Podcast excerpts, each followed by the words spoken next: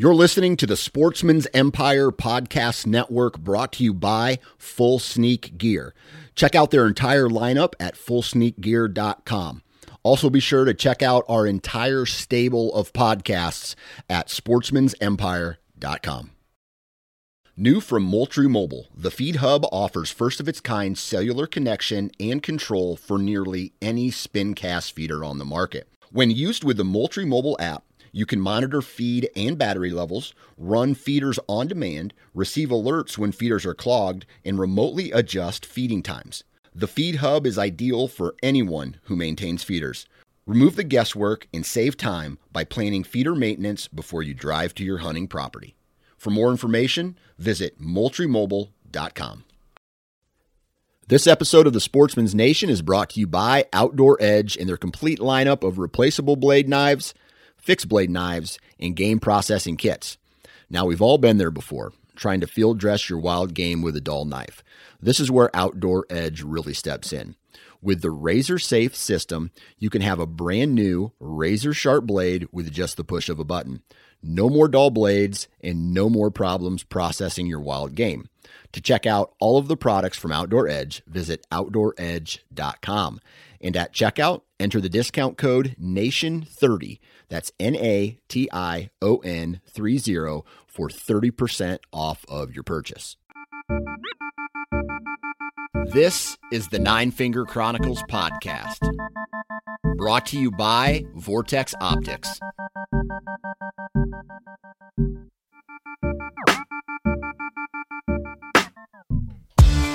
What's up, everybody? Welcome back to another Nine Finger Chronicles podcast episode when you're listening to this, just know that November is gone.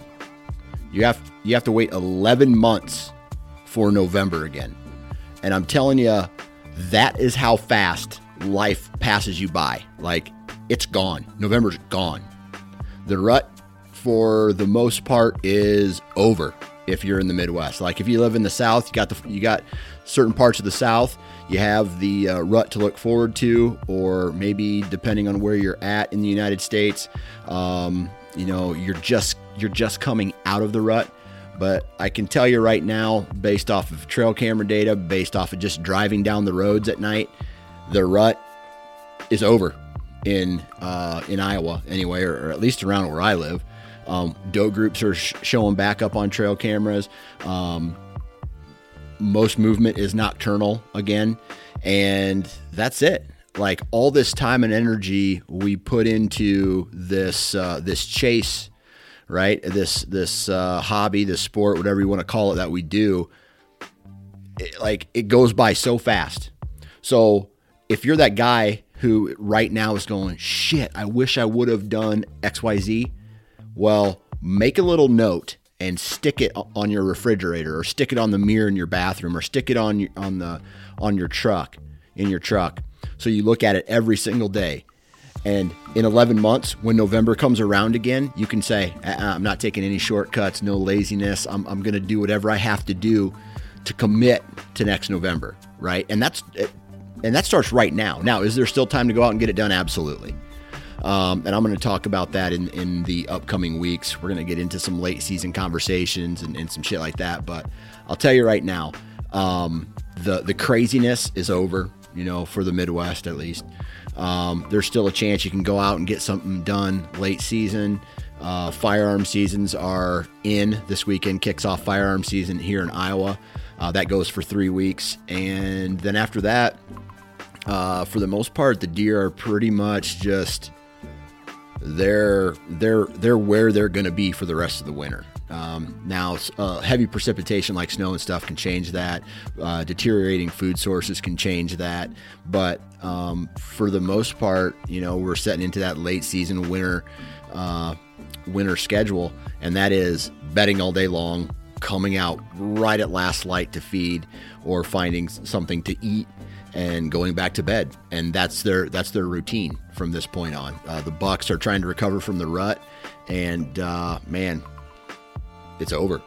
it, it's set, sucks to say, but it is, man. And that's and, and it's just a reminder. But that's how fast the rut goes by. That's how fast life goes by. Man, I blinked I didn't even I don't even feel like I spent a lot of time out hunting and I went on two week long trips out west and I hunted I don't want to say 8 days here in Iowa.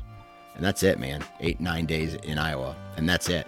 So I don't know, whatever. That sound that shit sounds depressing, but I don't want it to be depressing. I want you to know that there's still hope out there. There's still a chance to go get it.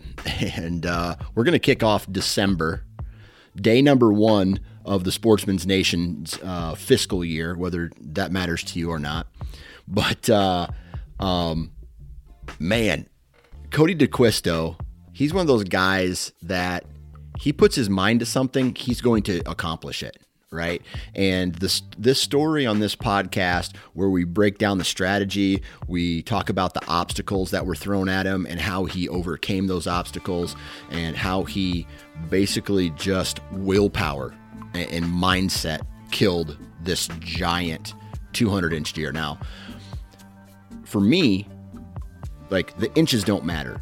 It's the story here. But for uh, Cody, I mean, it's a dream of his and he accomplished a, a, a it could possibly be a once in a lifetime dream. And so this is an awesome story. Lots of strategy talk, lots of uh, talk about you know how he accessed certain spots, how he how he basically beat this deer. Um, it took a couple times, but it, he beat him, and uh, that is today's story. It is a badass episode. I'm going to tell you what, right? I just love hearing stories from guys who almost go through life uh, not necessarily life, but the hunting season with blinders on. They have a goal, and by golly, they're gonna they're gonna accomplish it, hell or high water. So, uh, excellent episode today, and I'm just gonna knock out these uh, commercials real quick. I just want to say, um, with it being the end of a of a hunting season for some of us. Like for me, I, I'm not a gun hunter. I'm just not into that quite yet. I know that there's a late season uh, coming up on us, and if something shows up on trail camera when I go to check my trail cameras, or you know, I, I, start doing some late season scouting, and I find, you know, we get some snow, and I, I get a, a good, you know, a good heavy trail into, you know, find some crop, standing crops, or, or find a good ag field that still has some grain waste on it. I might get out there and go do it, but for the most part, that I'm going to say there's a 90% chance I don't even touch the tree stand again this year, or the the woods again this year, as far as uh, hunting. Now, scouting's a little bit different. I'll probably go for a walk here, look for some fresh sign, uh, go take some trail cams and tree stands down and things like that. But for the most part, it's over. So I want to say thank you very much to all of the partners who have supported this podcast, the Sportsman's Nation as a whole, and and and it really does contribute to my my lifestyle that I live. It helps support my family, uh, pays my electrical, it keeps the lights on, the water running, the heat on, and it allows me to go out and do these things. So huge shout out to uh, the brands of Hunt Stand. If you want a, a 20% discount, enter the discount code SN20 at checkout. Lone Wolf portable tree stands, uh, $50 off all purchases over $200, and that is 9FC21. Uh, Wasp broadheads, and that is discount code is nine fingers, the number nine, followed by the word fingers, 2021, 20% off. Ozonics, uh, huge shout out to those guys. NFC21 and that's going to get you a free dry wash bag with a purchase of uh, any of their units. Huge shout out to title sponsor Vortex for uh, their commitment. A huge shout out to Exodus Trail Cameras and Excalibur crossbows as well. So please go out and support the companies that support this podcast. At least go to their website, give them a look. And uh, man, I just want to say thank you to those companies. Um, and thanks to all of you for taking time out of your day to uh, listen to to this podcast, man. Uh, I appreciate that, and there's no way no way I'll ever pay you back. Um, so uh, I'll be ever be able to pay you back. So, but I do appreciate it. Uh, follow on social. Be sure to subscribe on iTunes or download uh, or wherever you download your podcast, and uh, follow on social. And uh, I think we're good. So let's get into. I think I've done everything I need to do without horn out too much. But what was I going to say? I, I, forgot. Anyway, let's just get into the episode with Cody DeQuisto. Three, two, one. All right, on the phone with me today, Mr. Cody DeQuisto. Cody, how we doing, man? Good, good, man. It's been it's been quite some time. I know it's been a while since we've chatted. Man, the last time we, I think the last time we uh, recorded a podcast together, we were at some state park in eastern Iowa. Yeah, yeah, yeah. We met up, and um, uh, I remember that. Yeah, that man, that had to be that was a couple four or five ago. years ago now. I, Yeah. I would think, but Yeah. um, How's the fam? to- good, good. Every you know, it's it's getting crazy. It's growing in numbers, man. We got a I got four running around now, and it's just it's a it's definitely a hectic household. Um, but it's great, man. I love being a dad, uh, as I'm sure. As I'm sure you know how that goes. I know how that Um, goes. It's got its it's got its uh way more way more positives than it does negatives. I'll That's say right. that. So That's right. You know, I'm the kind of guy who I, I don't think I do good enough job of celebrating fatherhood on this uh, on this podcast because I, I bitch every once in a while. People people know me because I bitch about my kids, but at the same time, I love them and I love like all that stuff that goes along with being a dad. I love every bit of it. Well, it's funny you say that because I get so many people that are like, "Wait, you have kids?" And I don't like. So you want to talk about not doing enough justice? So yeah, I, I, people are like, "Oh, I never would have thought that," or like, you know, or they'll catch a glimpse of my wife. will post something and you know with a stroller and the twins and the two girls, and they're like, "Wait, who are those?" And I'm like, "Wait, those are all your kids?" I'm like, "Yep, yep, those are, yep, got we got we're we're pretty we got them stacked in there, but." um yeah it's it's crazy and my daughters are just getting to the point now to where they're they're shooting recurves and stuff and they're Yeah. they're wanting to go hunting and it's just it's gonna be it's gonna be hectic man it's gonna be it's gonna be chaos out on the farm Uh, Right. we're- right. So But- how does a how does a, a slayer like yourself all of a sudden one day go, oh man, what is my fall going to look like when I got four kids to cycle through Uh, tree stands? it's that that's, that's a very good question I've, I've been putting that off you know and and uh, uh so my wife actually hunts too and it's it's funny because she's been on my ass this year and she's been she's like i, I want a shotgun hunt this year. And i'm like okay well shot and she's like you said that last year and i didn't get out. She's like we're going out and i want and i'm like okay we'll get out. So um i usually it's usually last minute and she funny story last year or not it was two years ago i was so busy she went out on her own and uh you know uh and sat in a blind and i was like no nah, don't go out on your own you won't and i was like you won't know was like, you can't you can't go out on your own and, and go kill something. And and um, I missed a couple hunts with her and she actually cracked this old buck um, this like you know just like an Yeah. old management buck out of a blind by herself. And I was like so she made me eat my words there. But um, it's definitely going to take some some juggling. So between the between the girls and um, I just hope my biggest thing I just hope they're both into it and I hope both my boys are into it. And I look at my family and my siblings and it's it's it's kind of only me i mean my one sister is into it but it it completely missed uh, my brother and my other my other sister so i just hope they all got a love for the outdoors and and we can you know maybe maybe hit it all together Yeah. Well, that's crazy because sometimes, and you know, it sounds like it's 50 50 with your dad and, and his kids. You know, you and your sister hunt, and then your brother and your other uh, sister don't. Um, we all know how intense your dad is when it comes, or, or I don't know if he's the same intensity now as he was back in the day, but um, you know, sometimes, and this this happened with me in some sports where the dad was real intense about it, and then it kind of, for me, uh, this this kind of happened in baseball where I was just like, oh, I got I got burnt out because not only Yeah. I, I felt pressure because my dad wanted me to play baseball so much, and he was on me all the time about baseball, and then it got to baseball, and I was like, ah, fuck baseball, you know what I mean? Yeah, and that that I think you hit it on the head right there. And anybody who asks me or asks my opinion or like they got a little one or something, I always say like, don't push it on them. I mean, like expose them to it.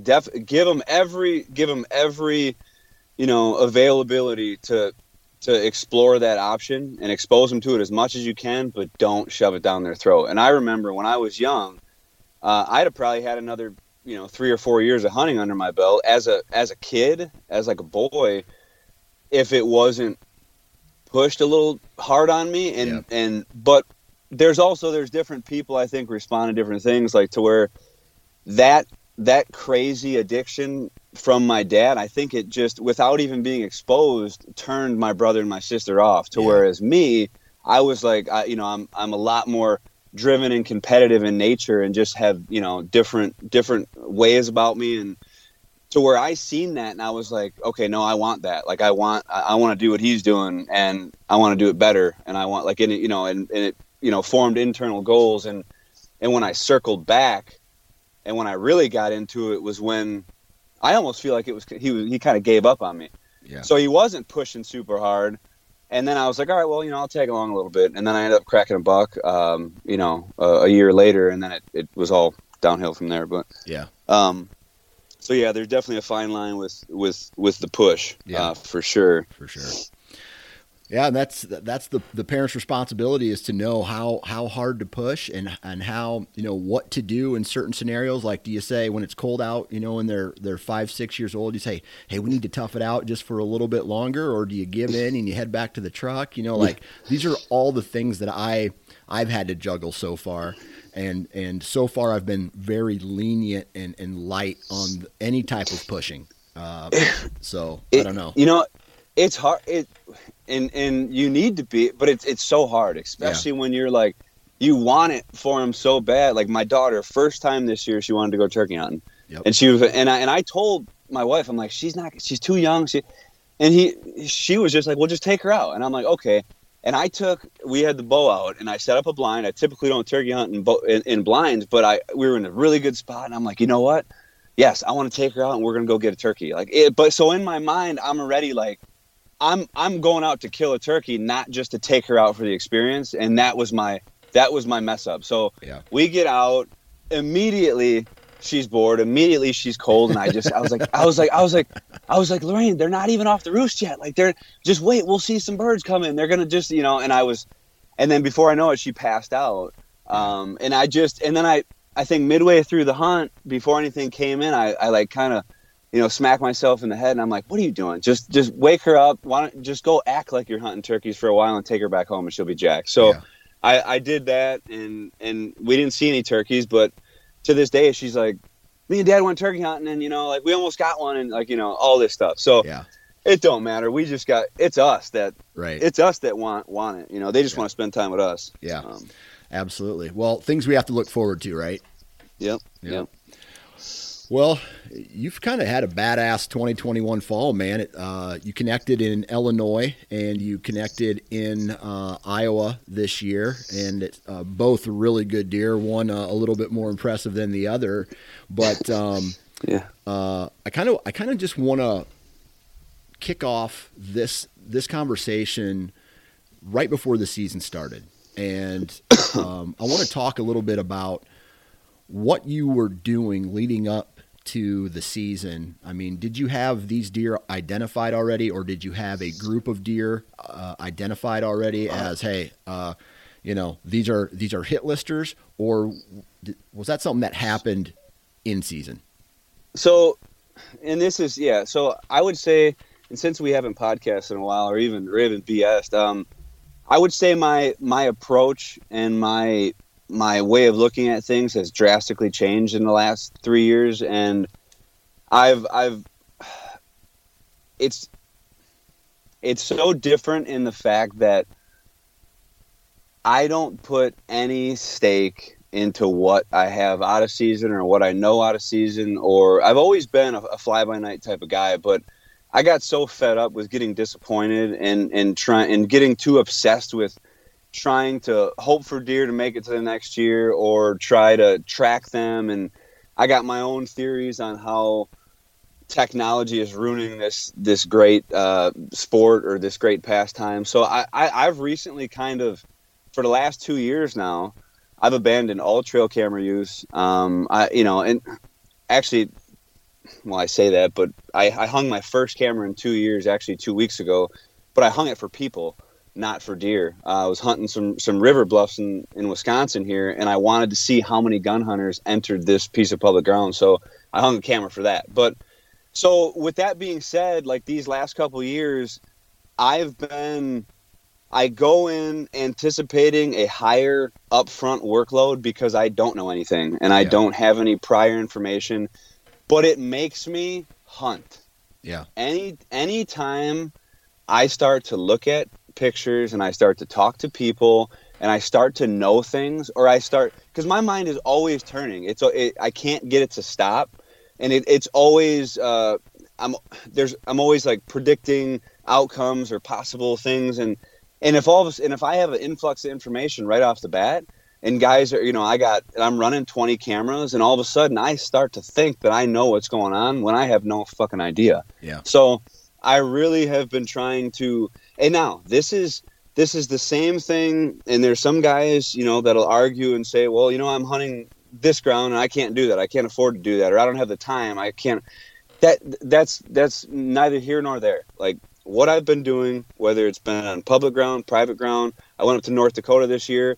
Uh, i was up there prior didn't hang any cameras just because i i wanted the i don't hunt like i know i should when i utilize things like that so so coming into the season this season, um, I had absolutely no knowledge up until two, uh, maybe about a week prior. And and this is so I was actually talking to a buddy of mine who hunts the same area, and he graciously told me this tidbit of information that a buck that was running the property um, or these couple properties the year prior that he himself was trying to kill and literally hunted for an entire season and could not kill. Like he, it was, he was just, he was a hard deer to kill. He was probably, you know, in that four and a half year old range. I don't, I don't know. I'm not, yeah. You know me, I, you know me. I'm not a big age man, and I don't know. I can't claim to to know that. But, but anyway, he tipped me off that that he got a picture and he wanted my opinion on it. And he's like, I think this is that buck. He's like, What do you think? And he sends me a picture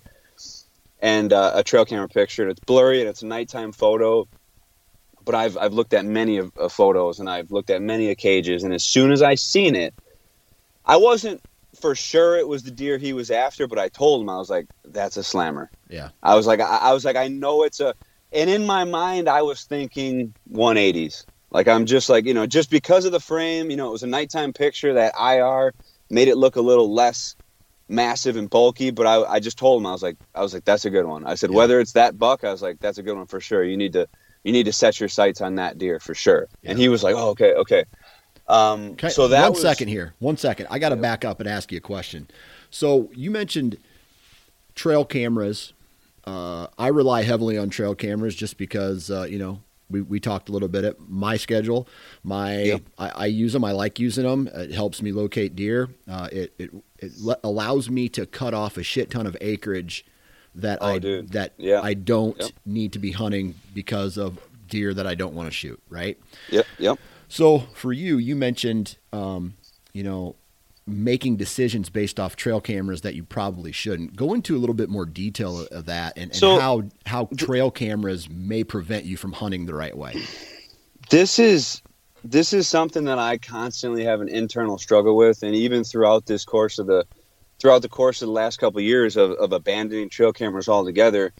Um, and I get a lot of like flack, but also you know pats on the back for this, and they're like, "Wait, how, so you sell trail cameras, but you're telling people not to use them?" And I'm like, "Yeah, you know," and I'm like, you know, but that's just it's just me. I don't want to bullshit anybody, and all I can say is so I, I've you know as well as some other people like i've always had and i've always had goals. I've always had inches in mind. I, I don't think that makes me a shallow person. I've always wanted what i want. I set goals for myself. And when you take trail cameras out of the situation it is a huge ball drop in that regard because you are you're you're withholding a bunch of information from yourself. And when it comes to locating specific caliber deers and like you said eliminating ground or you know trying to just kind of give yourself a better starting point it sucks. But on the other side of things when i hunt i hunt more efficiently and i and i'm more it's more rewarding to me. And the biggest thing is the excitement of the unknown for me yeah. and I, I, in some way shapes or form like I, I just hate knowing like if i if i run a camera on a draw all summer and I'm pulling that thing regularly or I pull it once and I don't get anything good in that draw, well then in one way it tells me well that draws shit and don't hunt it. Mm-hmm. But then in another way, like it, it also takes away it it in my mind now I never even want to go look at that because I already think the draw is shit. That Yeah. draw could light up at any point in time during the season, and that's what people don't get. Or, or the deer all- could be there and just not walking in front of your camera. And that's my next point. Yeah. So I've I've literally seen I've seen this happen. Yeah. I've seen slammers literally like just five feet to the right of a camera to, to the capture zone that walked by and that were regularly walking by Yeah. and and that's where I, there's just such a so so for one like you could be missing information for two I, I feel like it, it does pollute an area and it could make an area that was going to be good not good because of of that that camera or the repeatedness. Because I'm, I'm this way too. If i have a camera i will check it. Yeah. i'm not the I, I don't i don't have the the willpower. Like if i have something there it's going to be in my mind and i'm going to be like well let me go see what that's doing you know? Yeah. To whereas like if there's nothing i just let it sit. And then that the possibility of that could make that area into a better area. I do think that some deer are wise to cameras some deer aren't. Like it's i'm not saying this is all or nothing so that can make a difference but there's a lot of little things that compile um, that really affect my hunting strategy. And and then i start to just i start to make bad calls. I start to get a little lazy and i start to think that that i know things when when i you know i got to tell myself that i that i really don't and and now i just the biggest struggle with me and, and not, nothing any nothing against anybody that that does this but i think it's in my mind it's just a different it's a different game it's a different tactic but Yeah. nowadays i see people that literally will sur- like like surveillance a piece of ground yeah. and and they got they, they literally got 20 cell plans and they got 20 cell cameras out. They they put them they put them in bedding areas. They put them in transition areas and they put them in in, in feeding areas. And they literally surveil and they try and ca- capture as much as they can and they surveillance their ground. And then they use that information that gets sent to them via text on when to go hunt. I mean like it's it's smart in a way but to me it takes away all the joy in what i'm out there for and i really love like like i'm just obsessed with the hunt just like we talked about before. I don't shoot my bow i don't so like you know running trail cameras or run trail cameras is one thing i just i don't know i, I so I, I have just an internal struggle because at the same time like you know I, it prime example last year i shot a 166 inch buck um, out of state and i shot him on the fourth day there there was a 180 running around and i had no idea but i just i ran into that that that big old upper 60s buck and i smoked him like had i had i ran some cameras that might have gave me i might have got one picture and if i got that one picture i probably would have held out Yeah. but that also could have changed the domino effect throughout my entire season, and I might not have shot that tank of an eight that I shot, you know, two months later in a different state. So it's like it's one of these things where it can get as I can get as it can get as rabbit hole as you let it. Yeah. Um, but I've just been so much more pleased with my time in the timber, you know, having no information. Yeah. Um, So going so going back to this Illinois buck, all right. You saw a picture of it. Um, your buddy sent you. He was hunting in in in the the neighborhood that you were at. At this point, how how do you approach that then? I mean, now you know there's a really good deer in the area.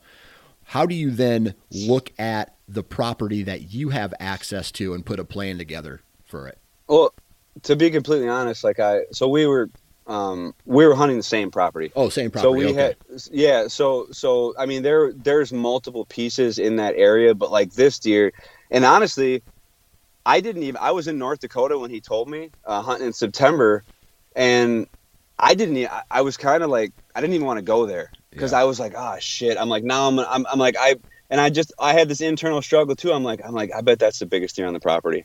Yeah. And I'm like, you know, and like shit, I don't want to step on his toes. He's been hunting him all last year, like you know, and and and I, you know, and my buddy's a, a an awesome hunter, um, and he just seems to have some shit luck, and and you know, he's he's still put he's still in that phases of.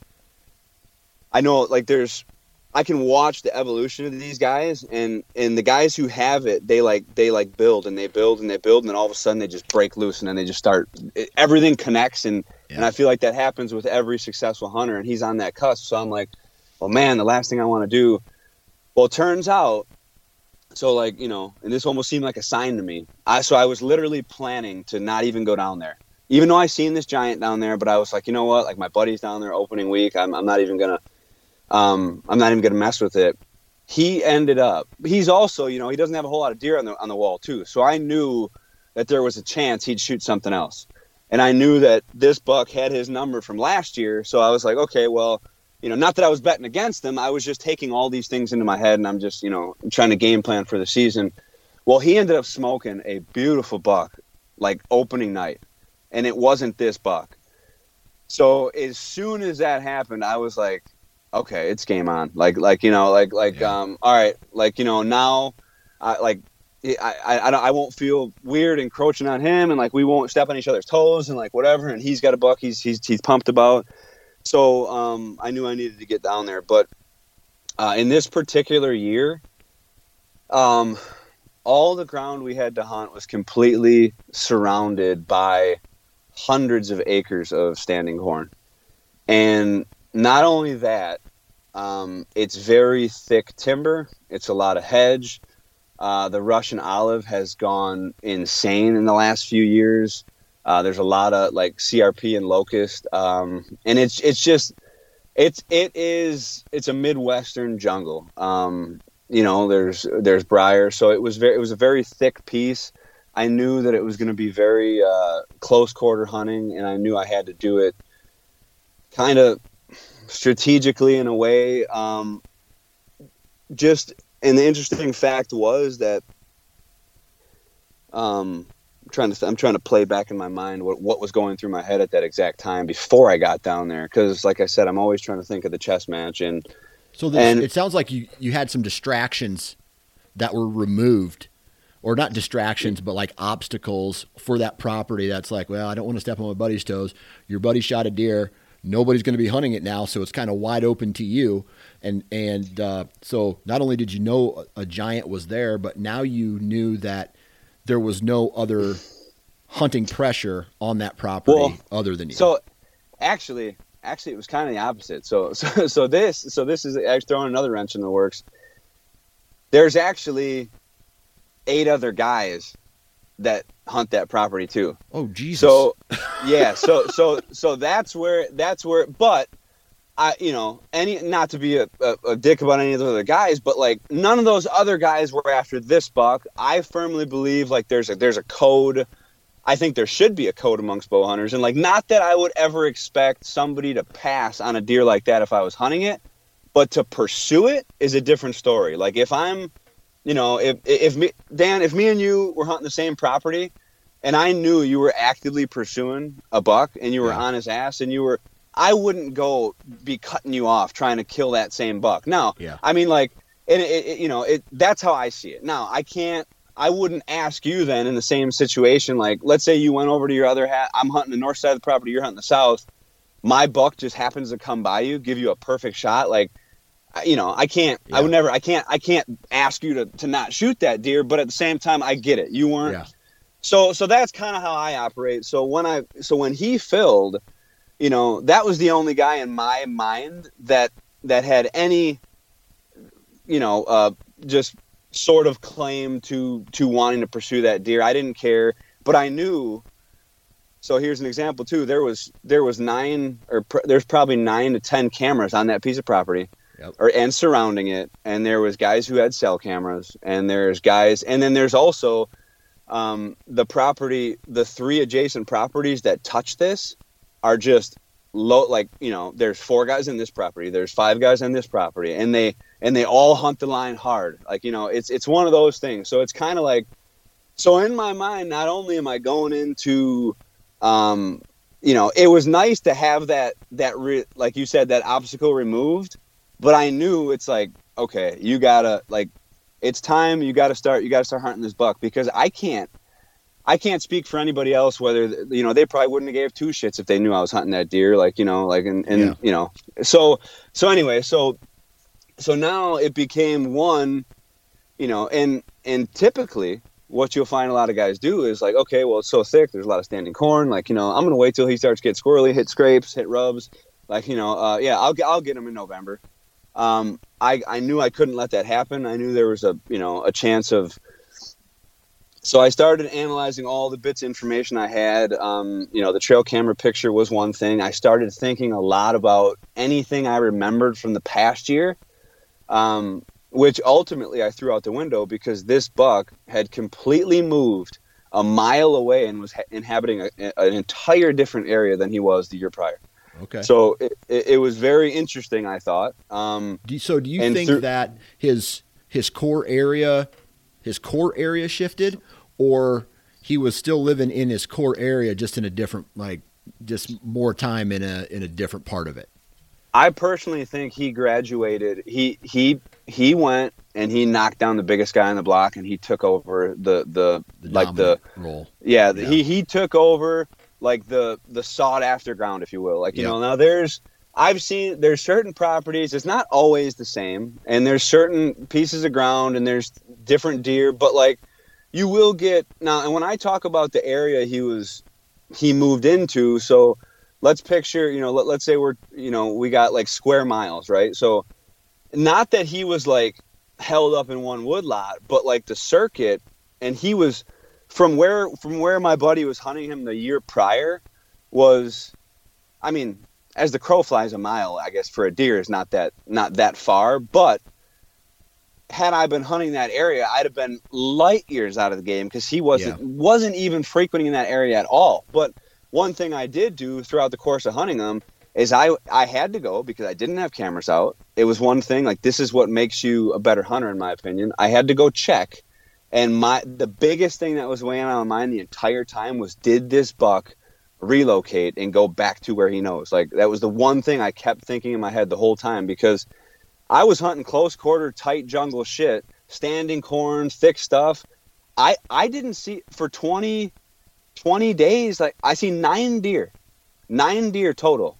So I'm thinking, you know, there was the thought I, as I, you know, I trust my my action and my plan that I've set in my head, but there's always that lingering thought, like, fuck, is he not even over here anymore? Did is yeah. he? Maybe he's back over where he was running last year, you know. So I would periodically check that area, um, you know, and then I'd kind of I'd kind of get a little squirrely when I'd find like a big track over there or something, and and then I but I but I stayed course. Um, I uh, um, so it, you know it began the hunt. I knew it was going to be boring. I knew it was going to be tedious. Um, I didn't know where he was. Uh, turns out he was using.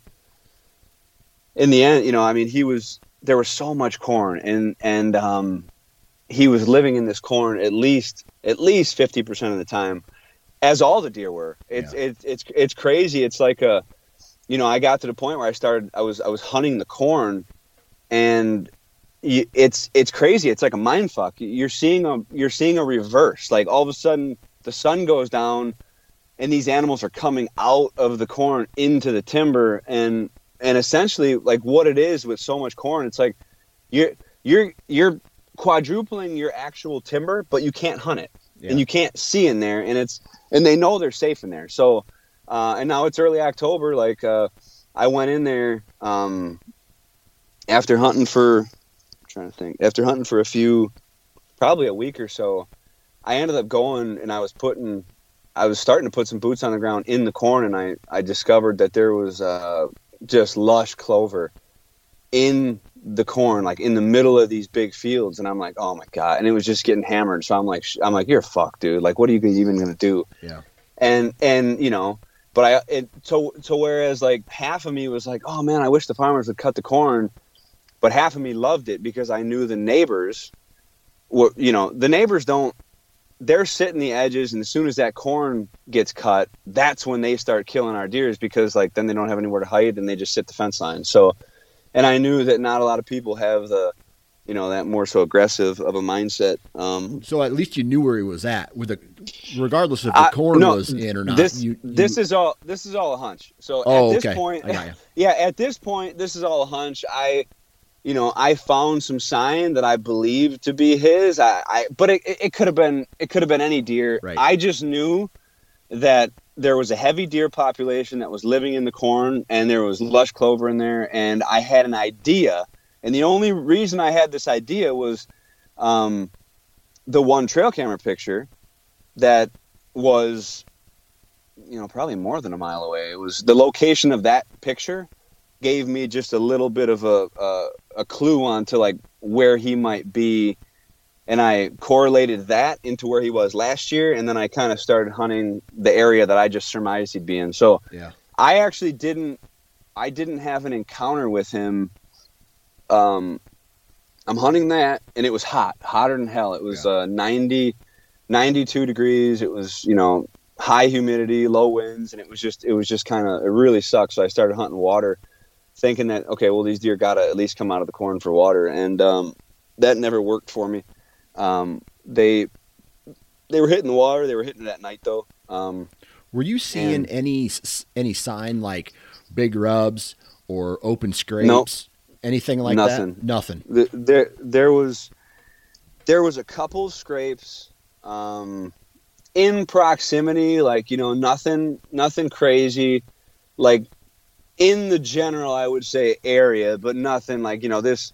It's early, like this this this buck is probably you know just lifts his head and fucking scares anything away. So I, I you know it's not I don't think he was like you know really marking the area up or anything. I think he was just kind of living and um, you know on a pattern and and there was a there was a small area around this corn that I ended up uh, scouting in, and um, I ended up kicking a deer up.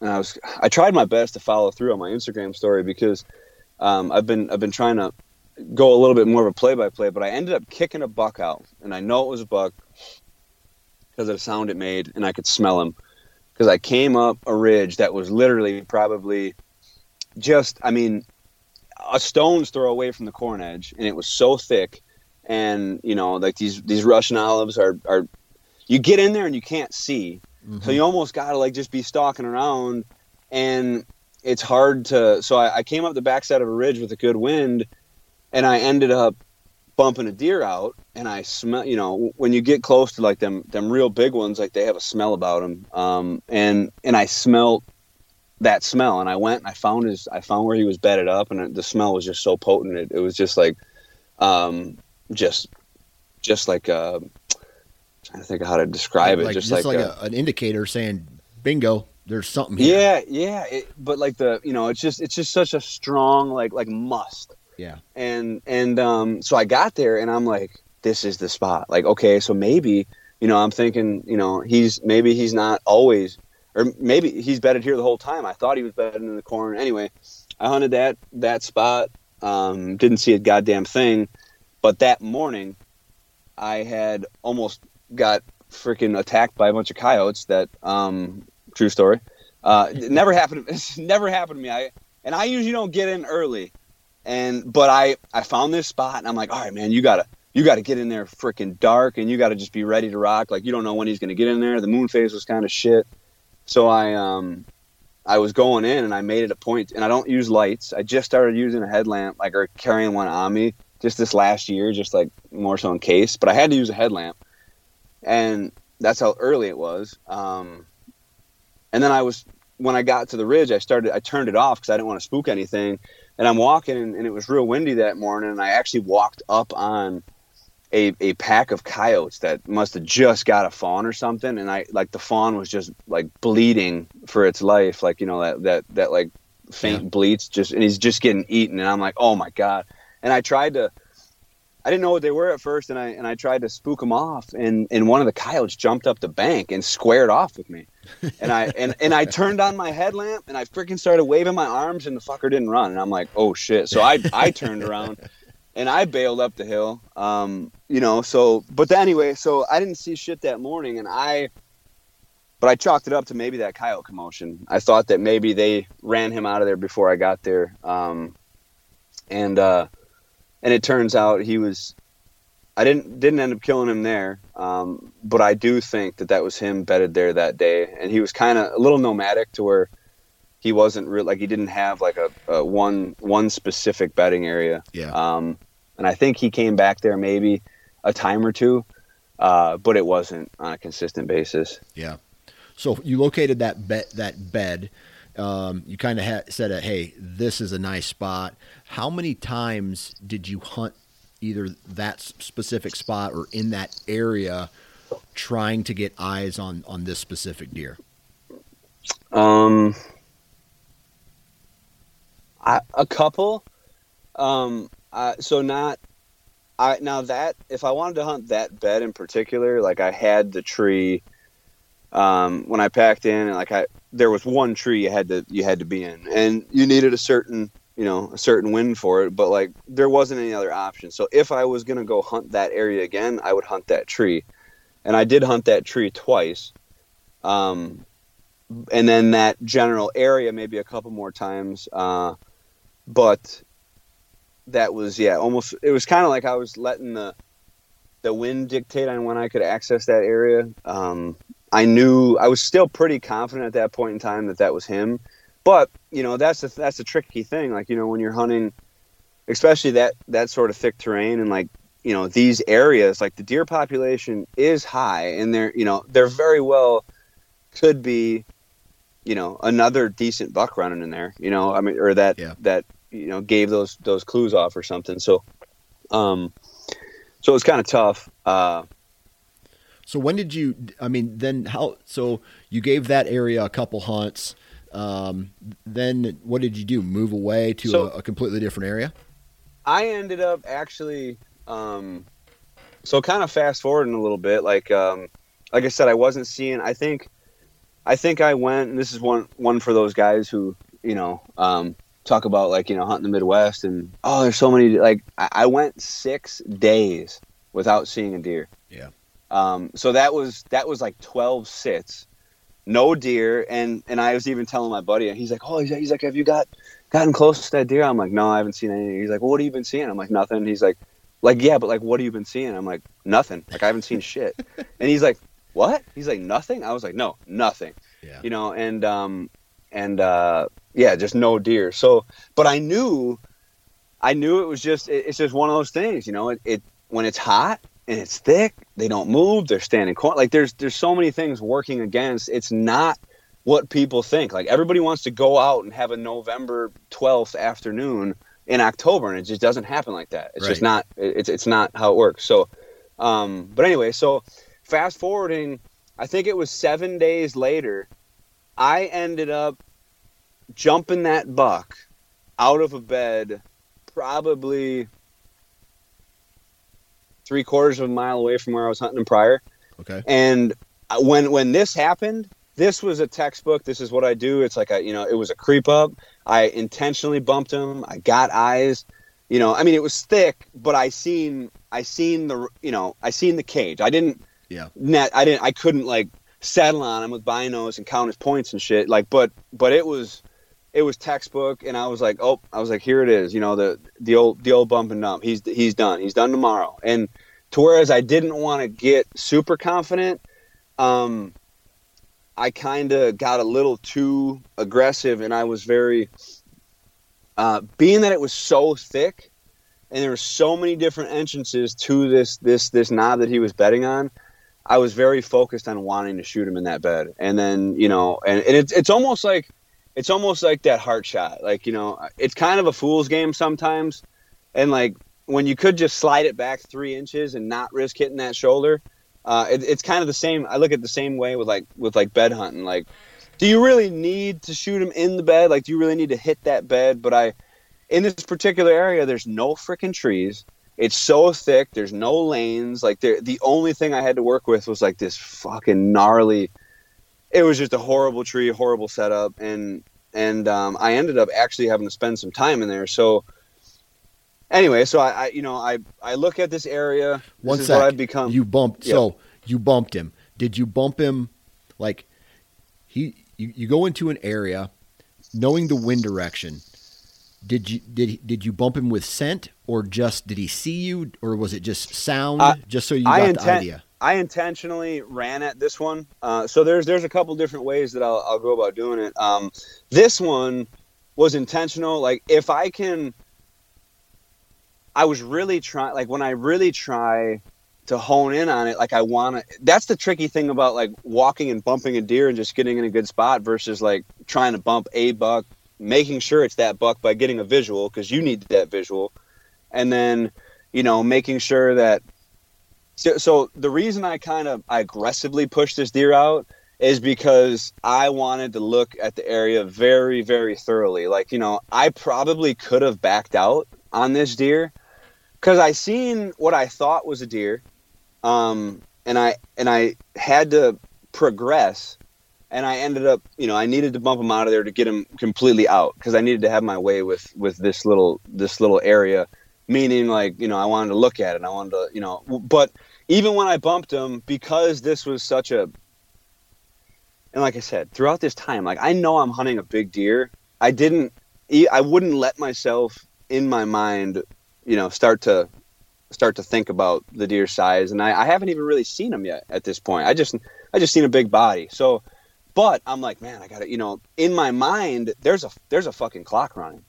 I mean, there's there's guys hunting the property right now. There's other guys that'll be down on the property. Like there's like just time is not something that that like I have in my mind. So I'm like, so I think because of that, I'm I'm rushing and, and making making maybe making a few decisions that I wouldn't normally. But anyway, I I so I take my time. So I actually, it was so thick, and I don't carry a trim saw with me. I had my stand on my back, but it was so thick that I had to go back and get my folding trim saw because yep. I had to, I had to trim some things. Like there's no way, and and I went back there, and I I trimmed the tree out. It was just a pain in the ass of a set, and then I I left because I wanted to go get an evening hunt in uh, but not there. I knew he wouldn't be back there, and that's that's the difference between like my tactic and and kind of how the old man always used to preach. Like, I I don't on a bump and dump situation. I don't hunt that evening. Um, uh, I I go I go the next day. Um, so like that's that's kind of my my preference. Um, I believe that deer have different patterns and and and all that. So, but anyway, so I went. I hunted the other side of the farm still tactically to get a visual, but I didn't press that area because now this is important too that a lot of people don't don't think about.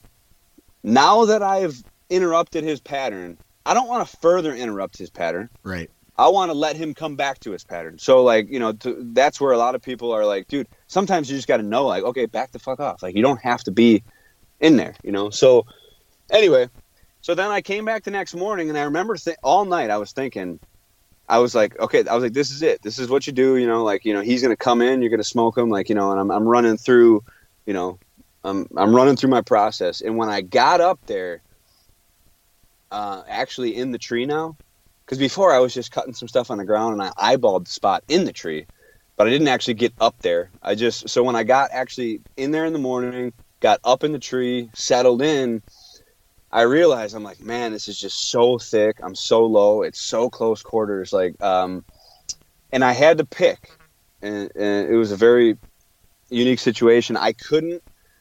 I always set up the same way, and I set up for that that seated shot. But the way this tree was, I couldn't angle my platform like I wanted to to shoot the bed sitting down, uh, or to shoot the bed. Uh, so I actually had to. I should have stood up so I could cover more ground, but I didn't. I was just because I'm, I, I was like, oh, he's gonna be coming in close. You got to sit down. You got to do it. You got to do what you know. So I sat down, and I just did like I normally do, and I, I became a statue. I had my bow ready to go, and I just knew it was a matter of time. And not 20 minutes later, I heard a loud break, um, and uh, or you know, uh, not super loud, but I heard something something break, and it was coming. And there was a couple main trails coming into this bed and there was the gnarliest nastiest like little bank of like just slidden mud with um not even a whole, not even any tracks on it. Um but you couldn't even walk it because it was so thick and i'm think and i and i'm hearing rustling and it's it's kind of you know sun's coming up or it's, it's still like you know gray light and I got my bow and I'm looking at my one lane and my one lane is right in front of the bed and I'm just waiting and I hear it and then the noise stops and I'm looking I'm like man what was that you know and then like 20 minutes goes by and I'm like fuck like I you know I really thought I'm like really thought a deer was gonna you know I thought you know a deer thought him was gonna pop out I look over my left shoulder. He's been standing in that thicket for the last like 20 minutes, and he's standing there like a statue. Was this a And- morning hunt or the next Yeah. evening? No, this is a morning hunt. so the next Um, morning that you bumped that deer. Yep. Okay. So, right. yep. So he's standing there, and right now he is literally, you know, ten yards to my strong side, but it's so thick. Like, so I'm sitting, I'm sitting with my knees kind of slanted to the right side of the platform to shoot my lane, and he's on my strong side, and he's standing right there, and I can see, and I can see his body, but it's so thick. I'm like, oh, dude, I'm like, that that that's got to be him. And just like you know, and to myself, I'm like, he's gonna come right into this bed. He's gonna come right through my lane, and he's gonna be done. And it was so close, so close, Dan. Like it was, th- this shot would have been like reach out and touch him close. Like so, I'm I'm like I'm just just you know keeping my cool. I'm sitting there, and he's and he's sitting there, and he's sitting there, and then he takes like five paces, and he's like five. And so now he's five paces away from the tree to the strong side, looking right at his bed, which is past me. And he's just, and you know, in, in my mind, I'm like, all right, he knows something's going on. But then I also, I've been in, I've been in this situation with big ones before, and they're they're diligent. They Yeah. they just they want they want everything to be right, and they're just you know. It could seem like they're on alert, and sometimes they're just they're just doing what they do, and then all of a sudden, next thing you know, he flicks his tail and he's he's in the bed. So I'm like, all right, you know, he's he's gonna he's gonna walk in here, and then every like minute or so, he would he would advance, but he'd sidestep. Then he have so he kept doing this. So in those five paces, now he's right at the base of the tree, but now he's on the right side of the tree, and I like so I can't. There's no way. if I was standing, I could have done a small position and probably and shot him straight down over the spine. How high but I in the tree were you? Uh, eight feet. Jesus. So, so I'm eight feet. you could probably I'm hear him breathing. I was looking at yeah, I was looking. That's all I could see.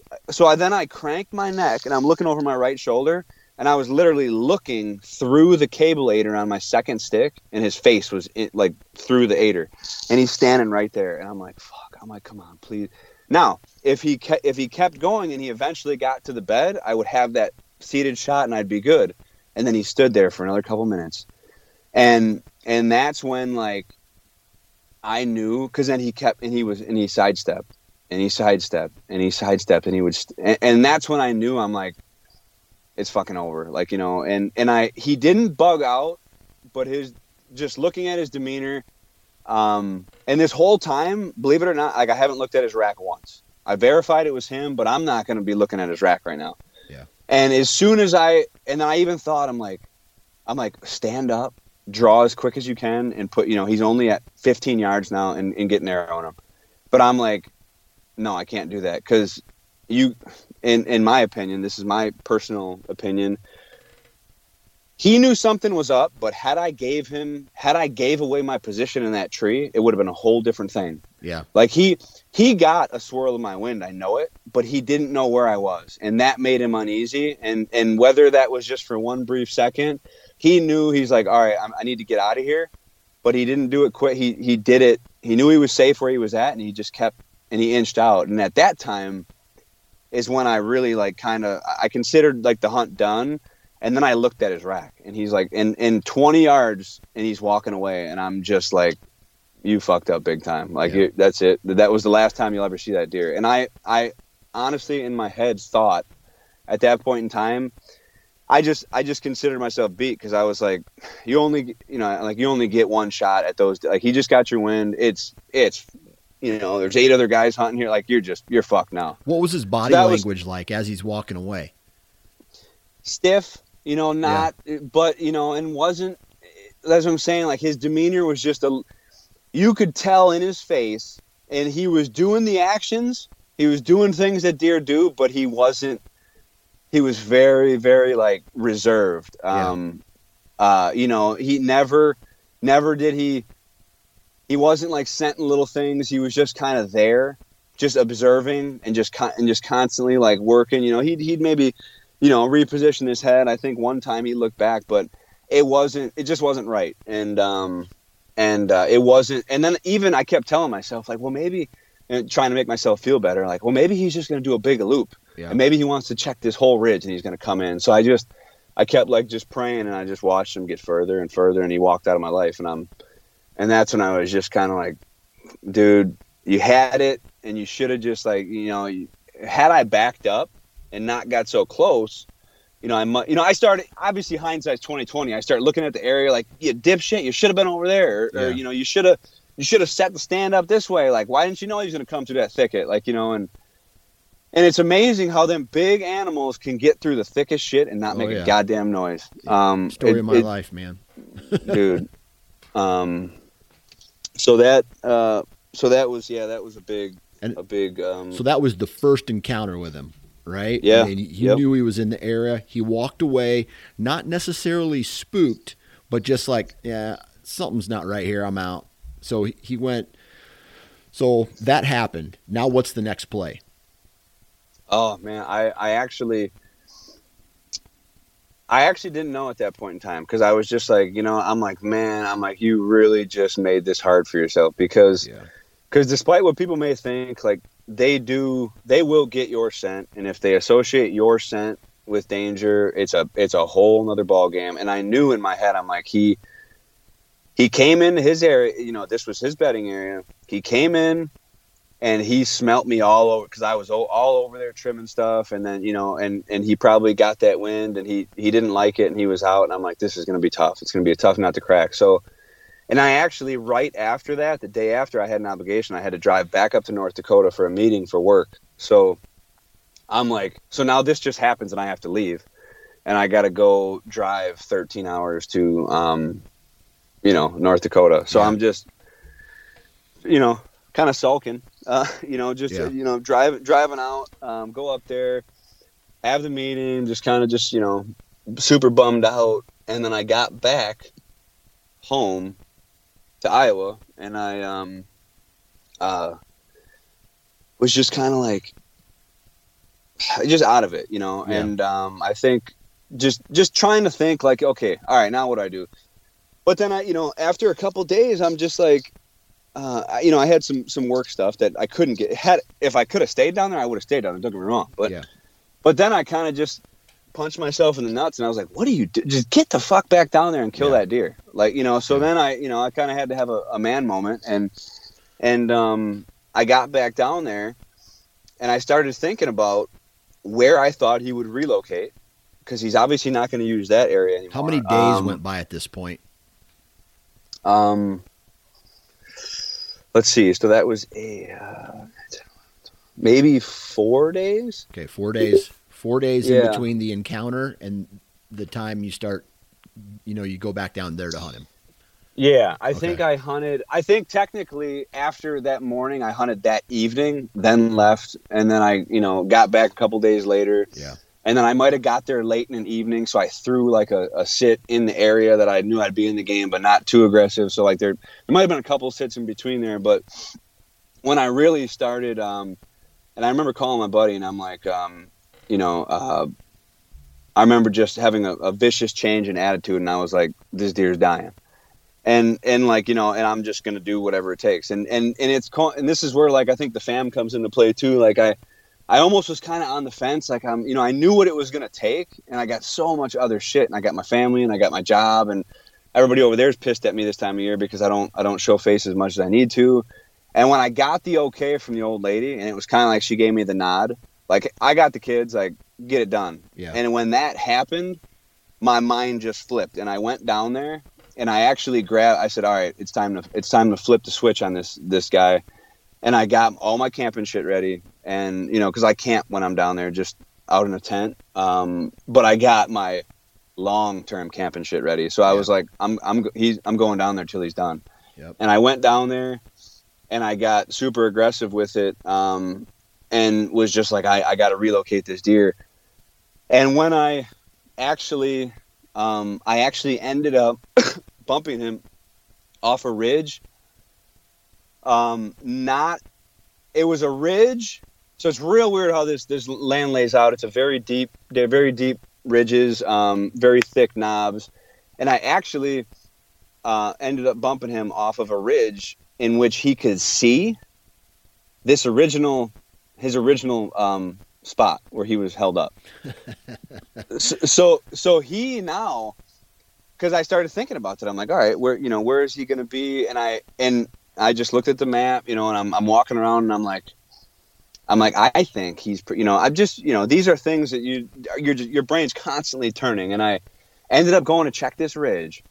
And sure as shit, I ended up kicking him off a ridge um, that was uh, now this time wasn't a verified like like I kicked the deer up and I just with all the pieces in my head I'm like that was him it had yeah. to be like it just it just makes sense he's he's perched up here he can see down the draw he can see that spot he's probably looking he's probably waiting to find out what was in his shit and he's probably just watching for me these last couple days yeah and I did a big loop around the backside and came in from a different direction than I would even typically scout that area. And I set up, and I was I was probably seven. Platform was seven feet, um, but I was on the bank. I was on the bank, and I was I was shooting. Now I I'm like, you know what? He's gonna come up this. He's gonna come up this this steep, thick hellhole like he did last time, and I'm gonna be literally on the on this freaking ridge like Spider-Man, and I'm gonna smoke him. Like like that was in my head. Like you know, so I so to where I was, I was only one stick high. The platform was seven feet, and his bed was up in this thicket, and the top of the ridge was eye level. But down the ridge, you know, it's obviously everything's dropping off, and it's a bottom. And the wind, it's damn near impossible to hunt this area because the the wind is just it the it swirls any direction you're just screwed. So he's using this obviously this this this thoroughfare to get to wherever he's going and just just scent checks the piss out of it. But so i had luckily a very calm morning. And actually that morning in which he um he made the uh um the fatal mistake he came up he, he actually came through the bottom and the wind was so calm and when he was about 20 it was it's so thick in here too. I only had I only had my one lane again. Um, it's just it's just the way it is. Like you, and that's how this low close quarter hunting works. Like you gotta you gotta pick. You can't. And this time, I didn't want to fuck with anything, so I only went where I knew I could get, and I could get the good shot, and without contaminating the area as much. So, so just like before, all of a sudden, I never heard him. I seen him, and he's sneaking through all this briar and stuff and, and i'm just like i'm just amazed by it i remember thinking like like how in the world is this even possible and then i catch a glint and then he stops in the bottom and he's like 30 yards away and he stops and he gets real tight real stiff and i'm like oh fuck no. I'm like i'm like no no. I'm just thinking like is my, my wind's dropping down there? You know it's it's and he stays there and he and he stops. And you know it's probably like five minutes goes by and i'm like not again. But he's just doing his diligence you know and he's looking at everything. Just just really just analyzing everything. This wind never went this deer never went anywhere without a, a straight wind it seemed like. And and he was just i could literally see at this point in time you know he's 30 but like i could see him flaring his nostrils and just just literally taking it all in. He's he's he's smelling the whole he, he's getting all these big knolls they come down and collide into this bottom and he's just getting everything. And um, and you know, probably like five minutes into it, he he um, I see that that flick of the tail, and then he starts walking, and I'm like, I'm like, you you got him, you you okay, like this is it, like you know, he's you know he doesn't get anything, so I'm at this point I'm getting in kill mode, you know, um, and uh, he comes up and he's working through and there's this little opening at like 12 yards but it's so thick and there's literally like just it's not even I wouldn't even call it a lane it's just this little slot. But he's going it's weird how the ground lays and then it dips back off down. So he comes through that dips back off down and I'm, he's going to come up and bet on this perch. And he stops when he's out of sight he stops and I'm and I lost sight of him it's so thick I'm like oh and then he just and nothing for like 3 minutes and I'm like oh no, did he just dip down? Did he go somewhere else? I'm like, you got to be kidding me. I'm like, where'd he go? Where'd he go? So then I'm starting to like, you know, just panic just a little bit.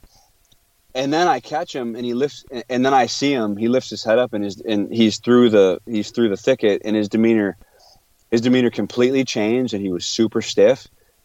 And he turned around and and at that point in time, I knew he got my win because it, it was the exact same, and he was like, "I got to get the fuck out of here." Like I seen it in his eyes, and he turned around, but it was too late at that point, and he started heading back the route that he came in because he because th- the way the wind was swirling, he picked it up from from up the draw. So he turned around head back, and I came to full draw. And as he creeped through that opening, um, I just uh, yeah, I just I smoked him. Um, yeah, and and and it was one of those things where ever since I started shooting, I've always I've never said this to anybody, but I read it I wrote it in that little story that I did, and one of my thought shot process things is I I'm, i always say like follow through, motherfucker. Like you, you better do this, like oh, yeah. you know. And and I remember like muttering that to myself, and and I, you know, these bows are so fast nowadays. It's hard to you know. But I watched the arrow sail right, right through behind the shoulder. but in my mind, I'm like, ah, like you know, wait, like you know, I don't know. Like, and he, he took off like a bat out of hell. And then literally a second later, I heard a crash. Yeah. But in my mind, I'm like, no, no, that wasn't, you know. And then even I'm, I, I pull my binos up and I'm looking, and I seen this this flare of white, but I didn't. Even after seeing that, I was like, no, that couldn't have been him. Yeah. I was like, I, I hope I got a good hit, you know. So so I I got down, and actually found my arrow. excuse me.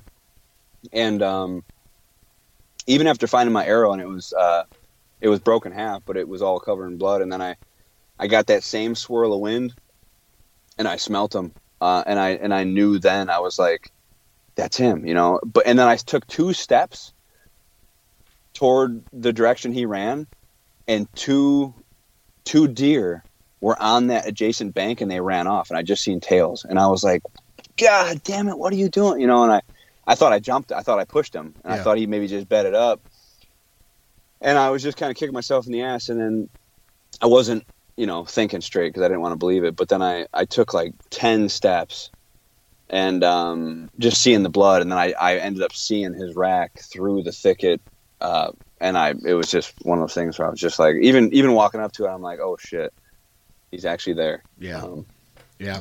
But so this is like the double the the double bump and dump because you bumped him, he came back, yeah. he didn't go right, you you went on, and this was a, another evening morning hunt.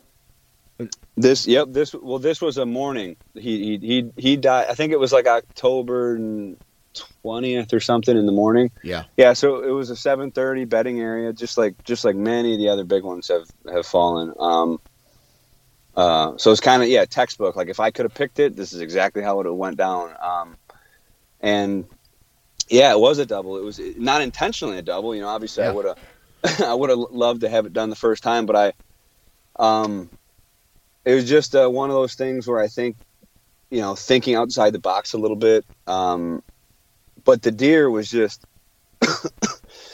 I don't know. It, it, it's hard to explain because as a as somebody like myself, you know, um, it's kind of been my holy grail. Like I've I've always, you know, I've grew up looking at giant deer on the wall and and although I have big deer, I got deer in the 180s. I got just, you know, I got a lot of really great deer. I never thought like even to myself, I'm like, well, you've never got you you've never shot a mega. Like you don't have anything really big. Like, you know, in in my eyes, really big. And um and that was always like, you know, like not 200 inches got nothing to do with it. I mean, yeah, the deer was over 200 inches, but the, I've seen 130 inch frames that were over 200 inches, but just the I, what I've always been in search of is just the, a giant typical, um, giant typical frame, a little bit of character, and uh, this deer was just like he. Everything I thought I was hunting, he was he was that amplified. Uh, he yeah. was kind of deceiving. Uh, you know, he's got his last mass, mass measurement out is like five and a half inches. Damn. It's it's he's just so heavy, um, so tall, such a beautiful buck. I wouldn't change anything about him. Yeah. So um, let me um, ask you this about the the the deer you know, put the inches aside, great, you know, giant antlered deer. But from a mature buck or a dominant buck standpoint, did he do anything that other deer that you were chasing did uh, as, as far as how they survive and how they work terrain and how they work bedding areas and things like that? I think um, I, I'm a firm believer that there's all different deer are different. Mature deer versus young deer versus what you if you call them pressured versus unpressured or private public. Like it it's it's so I think varies on the temperament of the deer for one. Now, as they get old and they they do make it through scenarios, like I think I think one of the things that that or the most thing that was so rewarding about this deer, even aside from, you know, not only did he have the inches, it wasn't like it was a process. He was a smart deer. It took it it, it almost beat me mentally, um, which I pride myself in my mental strength, and and it was just it was like the perseverance and. But I will say, like, I've seen deer that were just as just as cagey at a younger age, but I've also I will say that this buck, it surprised me in how slow he moved and how he knew every now mind you i only seen him actually twice there was a couple times where i knew i knew with everything in my soul that he was within 60 70 yards of me and he was moving through that thick timber that but that i didn't see him.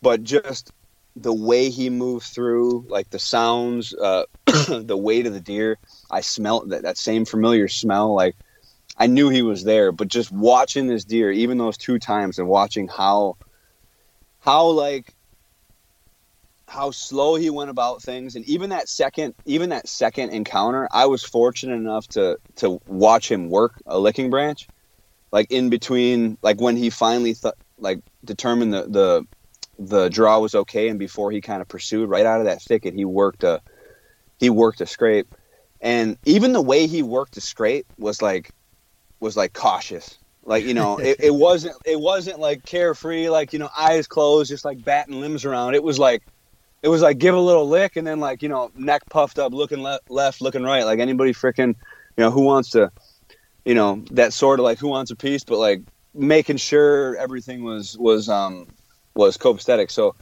I I would just say yeah, the way he moved, uh, the the way in which he was bedding kind of nomadically in different spots. I firmly, I know that first place I was on, he was bedding. I know he was living in the corn for a period of time, and then I know he was living on the the the draw where I visually bumped him out of. So I figured those were his three primary bedding areas that he was accessing on. Um, you know, different winds, different corridors, but I think that deer was was was covering some good ground, and he was using the corn as a travel corridor and would also bed up there. I think a lot of those bucks that are harder to kill and that get older, you know, they have an area, but they don't have some like magical like or they don't always have this magical ripped up area that's like their only zone that you got to find. So this was a prime example of that. Like this deer was bedding in multiple locations, you know, finding that location and then hunting it when you need to on that wind, just like the first bed. I went in there like like in my mind that deer should have came back there and bedded and he you know he should have got killed. Yeah. The coyotes, you know, interrupted that and but I will say that I think a lot of that I think the fact that this deer was hunted so hard by people last year and like neighbors and, and made it through um, you know those all things have a factor too so uh, so many variables I think go into that but but I would say how cautious he was would be like the, the one thing that stood out. Yeah. Um, I mean, I've hunted old, old, old bucks before that were so like so routine that it was almost kind of like you would think like, oh, they're so old, they've they've they've made it through all these years, like they're probably super cagey, but almost kind of seemed like they weren't as cagey just because they were just like such in a in a groove, you know. Yeah. Um, but I always think the nomadic ones are a little harder to harder to kill. Yeah, for sure, man. For sure. That's awesome.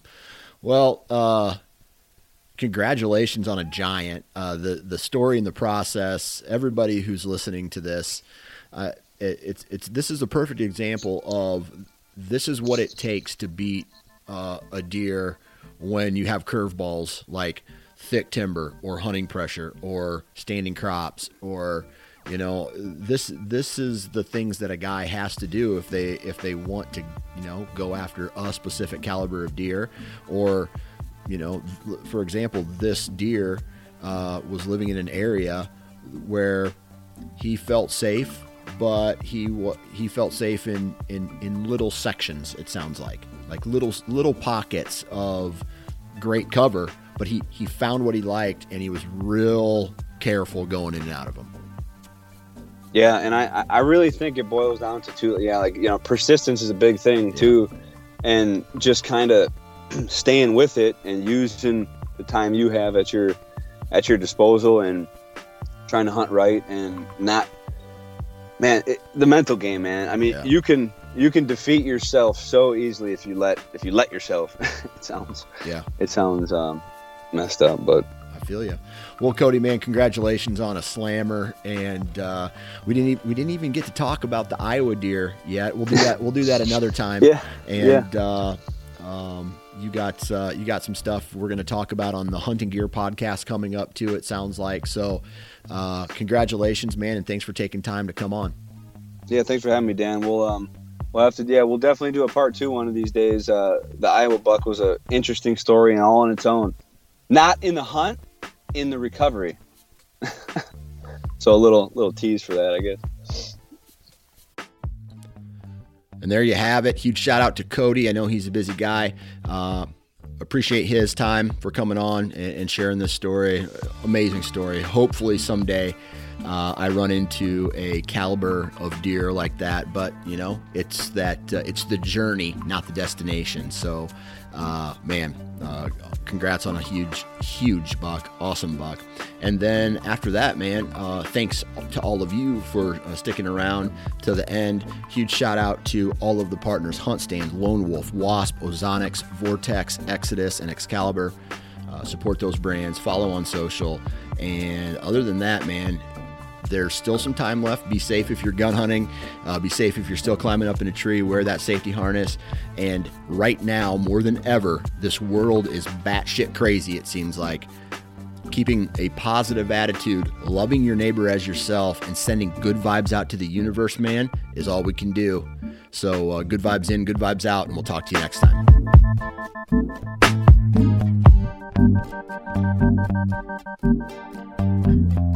Thank you.